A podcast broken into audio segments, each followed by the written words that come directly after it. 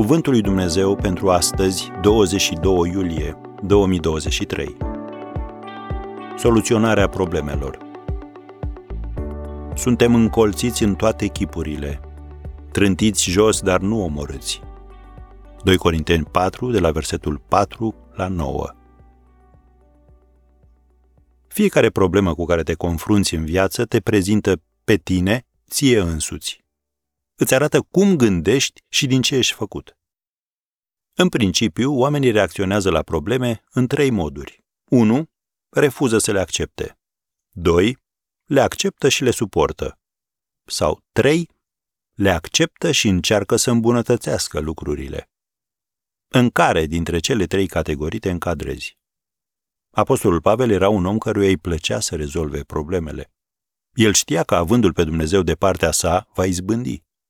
El a scris în 2 Corinteni 4, iată de la versetul 7, Comoara aceasta o purtăm în niște vase de lut, pentru că această putere nemaipomenită să fie de la Dumnezeu și nu de la noi. Suntem încolțiți în toate chipurile, dar nu la strâmtoare, în grea cumpănă, dar nu deznădăjduiți, prigoniți, dar nu părăsiți, trântiți jos, dar nu omorâți. Încheie aici citatul. Așadar, când apar problemele, ce trebuie să faci?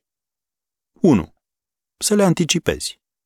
De vreme ce problemele nu pot fi evitate, pregătește-te pentru ele spiritual, mental și emoțional.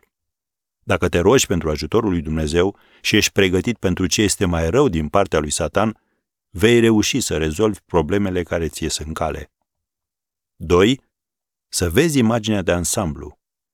Tu nu poți ieși învingător prin emoții. Nici nu-ți poți permite să te lași copleșit de detalii neimportante și să pierzi din vedere ce este important. Avându-l pe Dumnezeu de partea ta, vei birui. Și al treilea lucru pe care l-ai de făcut când apar problemele, să te ocupi de ele pe rând. Richard Sloma, om de știință și cercetător american, a spus nu încerca niciodată să rezolvi problemele deodată. Pune-le să stea la rând și abordează-le una câte una. Am încheiat citatul.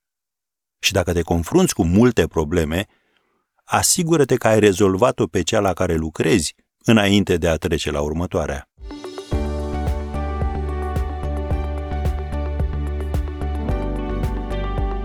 Ați ascultat Cuvântul lui Dumnezeu pentru astăzi, rubrica realizată în colaborare cu Fundația SER România.